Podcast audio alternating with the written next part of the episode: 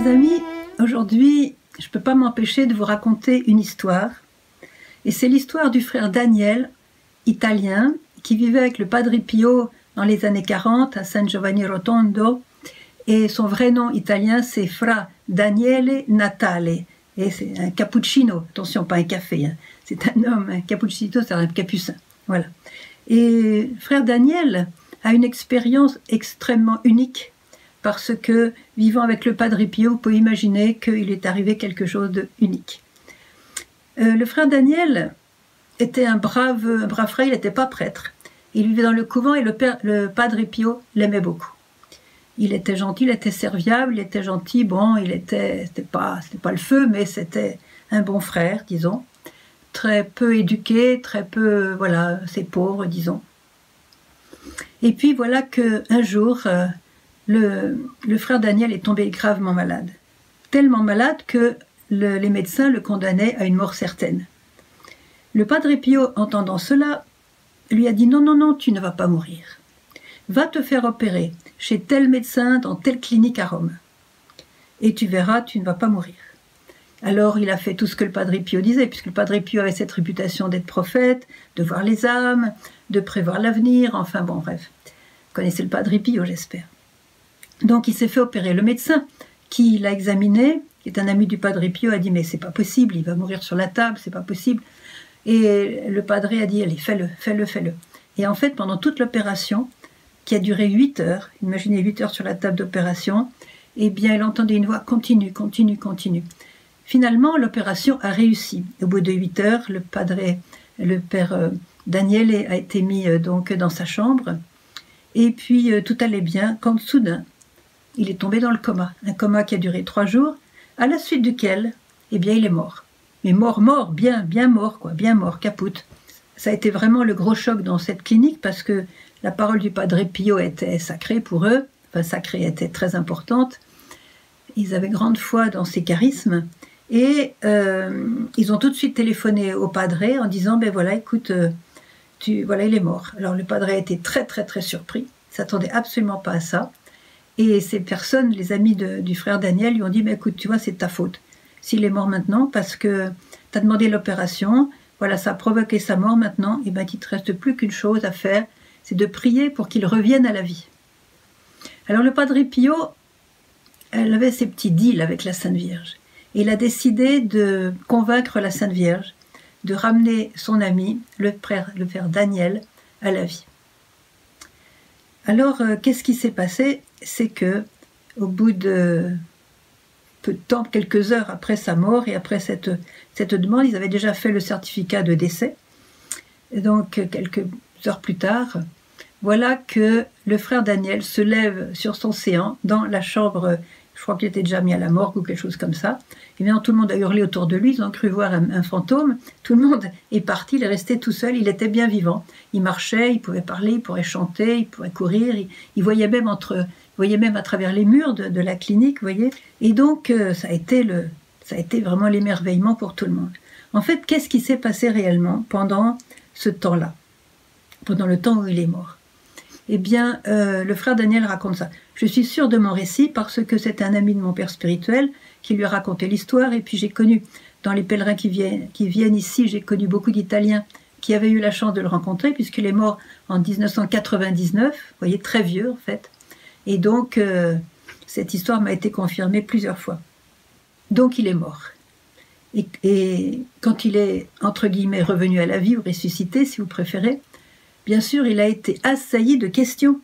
Qu'est-ce que tu as vécu au moment de ta mort? Comment ça s'est passé? Qu'est-ce que tu as vu? Qu'est-ce que tu as senti? Alors voilà ce qu'il disait. Eh bien, quand je suis mort, j'ai vu Jésus. Et sa réflexion était la suivante. Vous savez, quand on voit Jésus, qui est l'amour même, eh bien, on se rend compte à ce moment-là que sur la terre, on n'avait aucune idée de ce qu'est l'amour de Dieu. Aucune idée. Et, il disait que j'avais l'impression, en regardant Jésus, que j'étais le seul objet de son amour. Et c'était extraordinaire.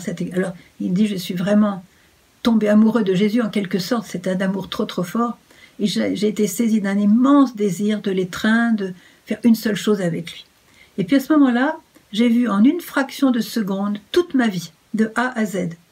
Tous les moments où j'avais dit oui à, l'inspiration du Seigneur, où j'avais été dans la mouvance de l'Esprit Saint, et puis les moments où j'avais dit non, j'ai fait ma propre volonté, j'ai voilà, j'ai fait mes propres choix, etc. Et donc euh, voilà. Et je me suis rendu compte en voyant ma vie que je n'étais pas prêt à entrer au ciel et dans cet étreint tellement désirable et tellement désiré avec Jésus. Donc je suis allé au purgatoire. Notez que personne ne l'a poussé. C'est lui qui a choisi d'aller au purgatoire afin de se purifier et de pouvoir étreindre vraiment l'amour. Voilà. Alors ils lui ont tous demandé Mais qu'est-ce que tu as vécu au purgatoire? Alors il a dit J'ai J'ai souffert deux souffrances vraiment atroces. La première, c'est que quand on est au purgatoire, on ne voit plus Jésus, on n'a plus la vision béatifique.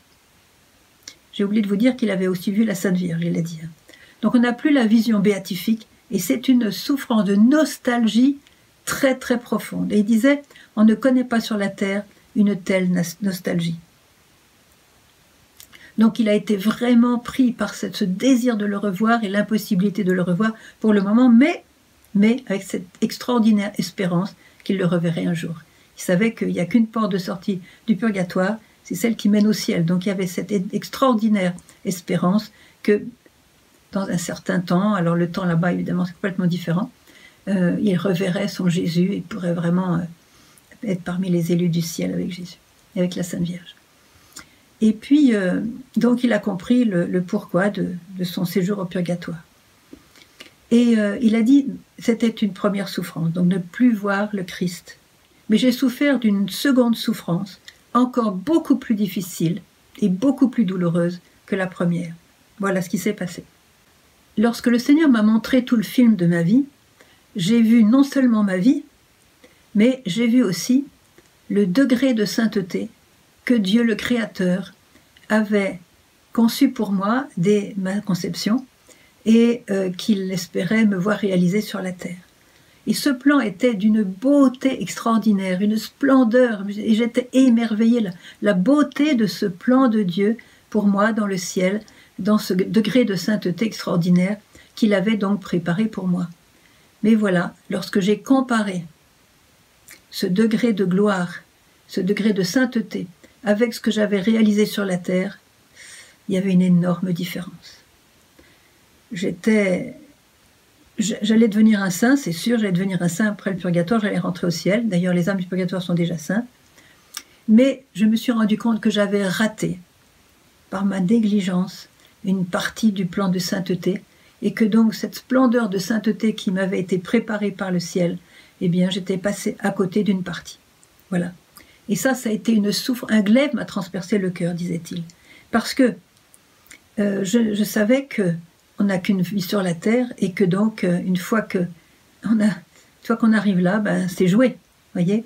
Il n'y avait pas de possibilité de revenir en arrière pour rattraper la sauce, si j'ose dire. Et puis à ce moment-là, quelques temps plus tard, je ne sais pas combien de temps, voilà que le Padre Pio arrive au purgatoire. Lui se promenait un petit peu partout, il faut le savoir. Chacun sa grâce, hein, il était stigmatisé, très proche du Christ. Et donc voilà que le Padre Pio arrive et lui dit, tu sais, Daniel, Daniel est, eh bien je t'avais dit que je serais toujours avec toi. Alors euh, Daniel l'a supplié en disant, par toutes les souffrances que tu as vécues, endurées, s'il te plaît, viens convaincre la Sainte Vierge de me ramener. Alors il a, il a vu la Sainte Vierge et le Padre Pio parler ensemble, et la Sainte Vierge a acquiescé de sa tête comme ça, et le Padre Pio lui a dit, ben voilà, tu peux revenir sur la terre. il s'est retrouvé dans son lit, et c'est là qu'il s'est levé, il était bien vivant. Non seulement il était vivant, mais il avait, je dirais, compris la leçon lorsqu'il était dans l'au-delà.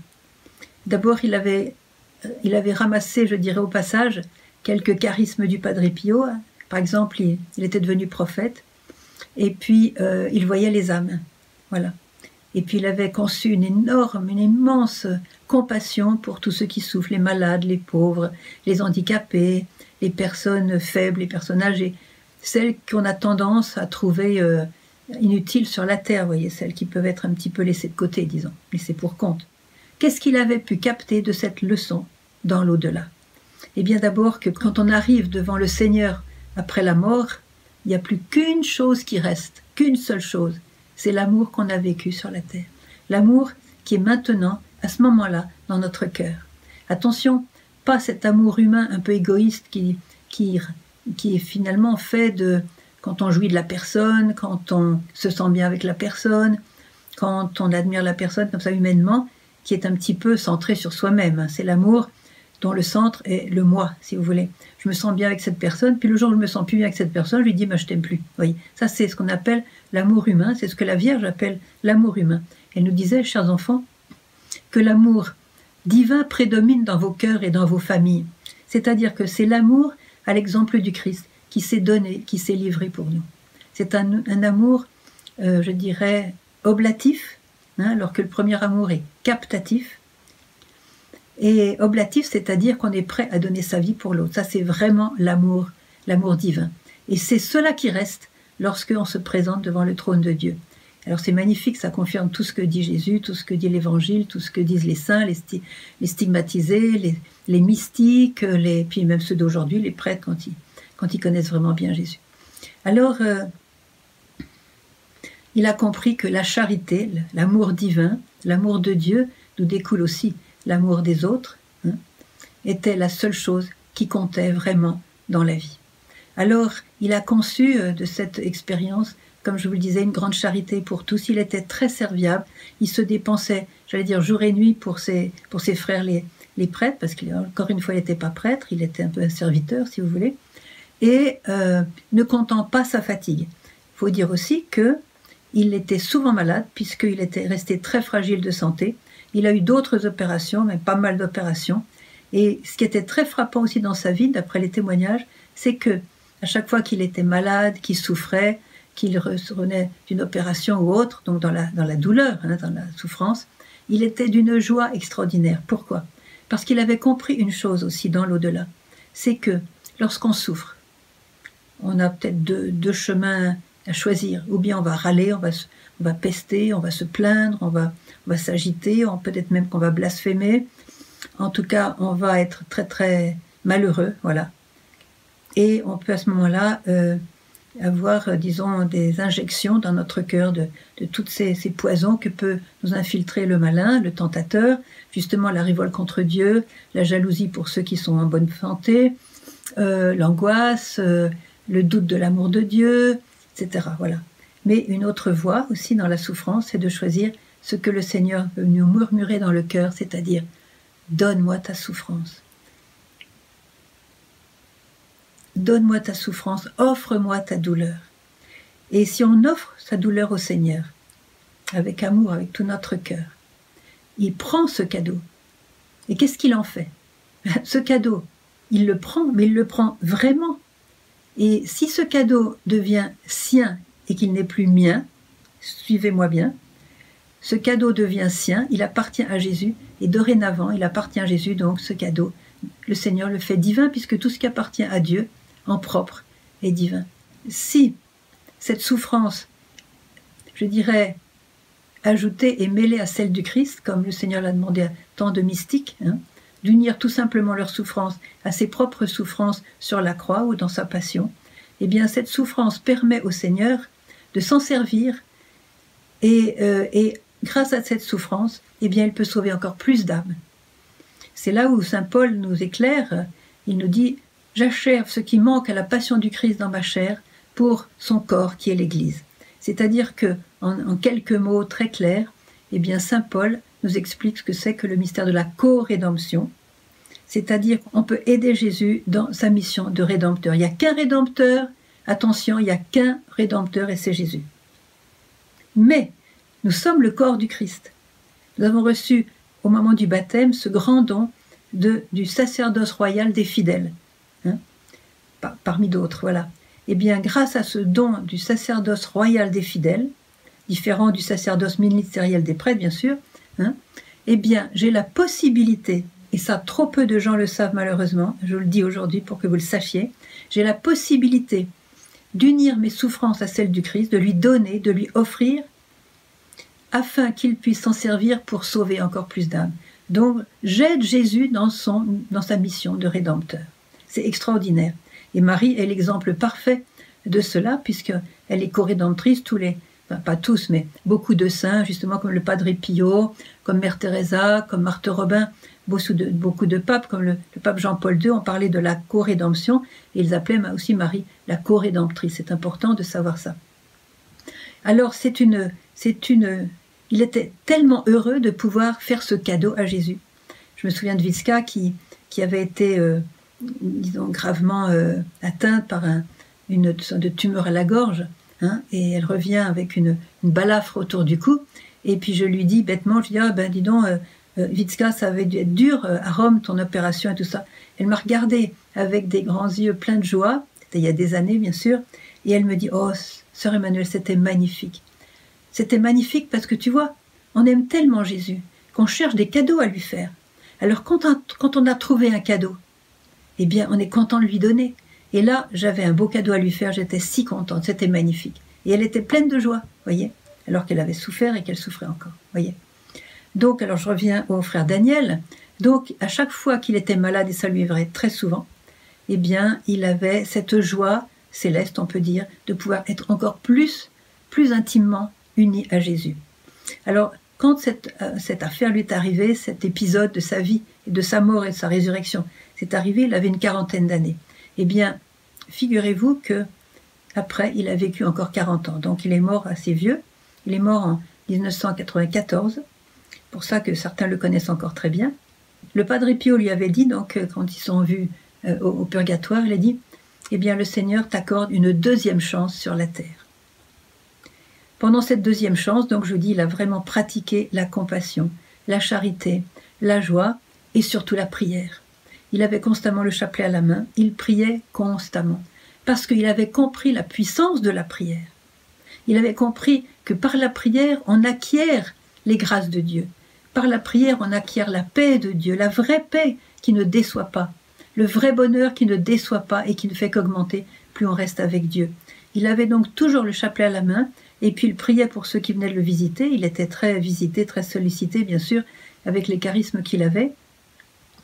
Et donc, euh, il ne manquait pas une occasion de, réciter un psaume, de bien sûr faire tous les offices de sa communauté de capucins là-bas à San Giovanni Rotondo.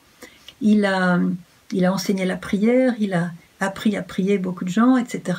Donc c'était la prière, la prière, l'adoration. Voilà. Et puis bien sûr, il vivait les jeûnes, etc. Voilà. Voilà l'histoire du frère Daniel.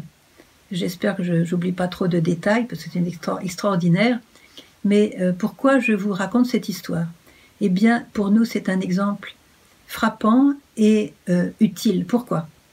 Parce que lui, il a fallu qu'il aille au purgatoire pour se rendre compte qu'il n'avait pas, je dirais, vécu le degré de sainteté qui lui avait été qui avait été créé par Dieu pour lui. Il en a beaucoup souffert et euh, il était trop tard pour s'en repentir. Mais nous qui sommes en ce moment sur la terre, n'est pas trop tard. Il ne faut pas se dire oui, ben, au moment de la mort je verrai, etc. C'est maintenant. C'est maintenant de demander à Dieu la grâce, avec la puissance de, sa miséricorde, de sa compassion, de sa présence constante à nos côtés, la grâce de la présence de la Vierge qui intercède constamment aussi pour nous, lui demander la grâce de vivre pleinement le degré de sainteté qu'il nous a préparé au ciel et qui nous, qui nous appelle à vivre sur la terre, parce que quelqu'un qui a décidé le chemin de la sainteté, c'est déjà quelqu'un qui est heureux. C'est pas facile. Le Seigneur nous a pas promis la facilité, il nous a promis la félicité. Vous voyez bien la différence. Hein alors, euh, faire ce choix, Seigneur, je voudrais vraiment que tu me, tu m'aides à vivre tout cette, ce potentiel de sainteté que tu m'as préparé durant ma vie sur la terre. Et pour cela, il n'y a pas besoin d'être des grands théologiens. Pas besoin de faire des grandes prières, des grands pèlerinages, des grandes, des grandes pénitents, des grands jeûnes, des grands. Ça, euh, bon, on peut faire des jeûnes, on peut faire des pénitents, c'est sûr, hein, c'est sûr. Mais faut pas voir la sainteté comme le truc inaccessible, réservé à, des saints qui sont peut-être nés dans l'eau bénite, vous voyez. Euh, non, non, non. La sainteté, elle est donnée, elle est offerte à tout le monde. Regardez, regardez le bon larron. Ben, il a eu sa deuxième chance, lui, près de Jésus sur la croix. Il a fait un acte d'humilité, il a reconnu son péché. Nous, nous, nous avons ce que nous méritons. Voyez Mais lui n'a rien fait de mal. Il a vu Jésus dans sa réalité. Il a eu vraiment cette, ce regard pur de voir qui était Jésus et que c'était celui qui va lui ouvrir les portes de la vie éternelle. Alors que il avait fait pique-pente puisqu'il était crucifié. On ne crucifiait pas pour euh, avoir volé euh, quelque chose, hein, avoir volé une bicyclette ou autre. On crucifiait pour des choses graves. Donc, euh, alors pour nous aujourd'hui, je vous invite vraiment à, à choisir de mettre l'amour au centre de votre vie, de mettre Dieu au centre de votre vie, c'est-à-dire le consulter pour tout. Qu'est-ce que tu penses, Seigneur, de ce que je vais faire Qu'est-ce que tu penses pour mes enfants? Comment je peux les aider? Comment Qu'est-ce que tu penses pour mon avenir? Qu'est-ce que tu penses pour mon travail? Mettre vraiment Dieu à la première place, qu'il soit votre conseiller. Alors n'attendez pas qu'il vous parle comme avec une locution intérieure, ça peut arriver, mais c'est rare. Mais lorsque vous priez et que vous faites silence dans la prière, il va incliner votre cœur vers la volonté de Dieu. Et si vous faites ça avec cette, ce désir de lui plaire, voyez, ce désir constant de lui plaire en tout, vous êtes déjà sur le chemin de la sainteté. Voyez Je pense au père Svetozar, qui était un, franciscain que j'aime beaucoup, je vénère, c'est un mystique en fait, c'est la paroisse ici. Et un, homme lui demandait Père, qu'est-ce que vous diriez d'un homme qui, euh, qui veut vraiment vivre avec le Seigneur et beaucoup prier, mais euh, son épouse ne veut pas et elle lui fait une certaine guerre et elle se moque de lui, etc. Qu'est-ce que vous diriez à cet homme? Et le père Svetozar lui répond Mais cet homme, c'est vous euh, Oui, mon père, c'est moi. Eh bien, mon frère, continuez à marcher avec le Seigneur parce que vous êtes sur le chemin de la sainteté. Voyez donc on, va avec le Seigneur, on va être persécuté, on va être moqué, on va peut-être être roulé dans la farine, on va peut-être euh, perdre certaines choses, perdre une certaine réputation, etc. Bon, hein, c'est bon signe, c'est bon signe, parce que Jésus a été persécuté. Tous les, tous les mystiques, je pense à Catherine de Sienne, elle n'a pas arrêté d'être persécutée, et par des gens d'église en plus, voyez. Donc c'est normal d'être un petit peu critiqué. C'est d'ailleurs la, huitième béatitude. Réjouissez-vous, soyez dans l'allégresse et, soyez dans la joie lorsque l'on dira toutes sortes de mal de vous à cause de moi. Réjouissez-vous parce que votre récompense sera grande dans le ciel. Et réjouissez-vous déjà sur la terre, déjà sur la terre. Les saints, même quand ils sont persécutés, ils sont quand même joyeux parce qu'ils ont Jésus. Quand on a Jésus, on a tout. Alors, mes chers frères et sœurs, profitez de ce témoignage pour vous dire, voilà, je ne vais pas attendre d'être au-delà de la mort pour m'apercevoir que j'ai raté ma chance de sainteté. Ce serait trop dommage. Je vous suggère une chose, c'est de décider que quel que soit le stade où vous en êtes maintenant avec le Seigneur, quelle que soit votre vie, quel que soit l'état de votre âme, hein, eh bien de dire au Seigneur maintenant, Seigneur, je prends ma deuxième chance. Prenez-la maintenant, et comme ça vous serez content de l'avoir déjà saisie euh, dès votre temps sur la terre. Vivez maintenant votre deuxième chance. N'attendez pas le dernier jour. Et pour vivre cette deuxième chance, choisissez l'amour de charité. À, tout prix, pardonnez à tous ceux qui vous ont fait du mal. Pardonnez-vous à vous-même si vous avez fait du mal. Et puis, euh, servez les autres. Soyez bons avec les pauvres. Soyez bons avec les, les, handicapés, les malades. Soyez, soyez, ne pensez qu'à vivre la charité. Voilà, à l'exemple des saints, à l'exemple du Christ, à l'exemple de la Vierge, à l'exemple de Saint Joseph. Vous avez plein d'exemples. Je vous invite à beaucoup lire la vie des saints, puisque vous êtes maintenant, vous avez un petit peu de temps. Hein. Beaucoup lire la vie des saints, vous allez voir comme dit Marie, ce sont des inspirations pour votre vie d'aujourd'hui. Alors, puisque nous avons choisi l'amour, je vais vous lire la belle prière du grand maître de, du frère Daniel, qui est Saint François d'Assise. Le frère Daniel était capucin, donc euh, découlait de Saint François d'Assise. Et c'est une prière, justement, que vous connaissez peut-être, mais qu'il faut répéter, parce que c'est une belle prière de quelqu'un de humble qui demande au Seigneur quelque chose de très beau. Écoutez bien et priez-la si vous voulez, avec moi. Seigneur, fais de moi un instrument de ta paix. Là où est la haine, que je mette l'amour. Là où est l'offense, que je mette le pardon. Là où est la discorde, que je mette l'union. Là où est l'erreur, que je mette la vérité. Là où est le doute, que je mette la foi. Là où est le désespoir, que je mette l'espérance. Là où sont les ténèbres, que je mette la lumière. Là où est la tristesse, que je mette la joie.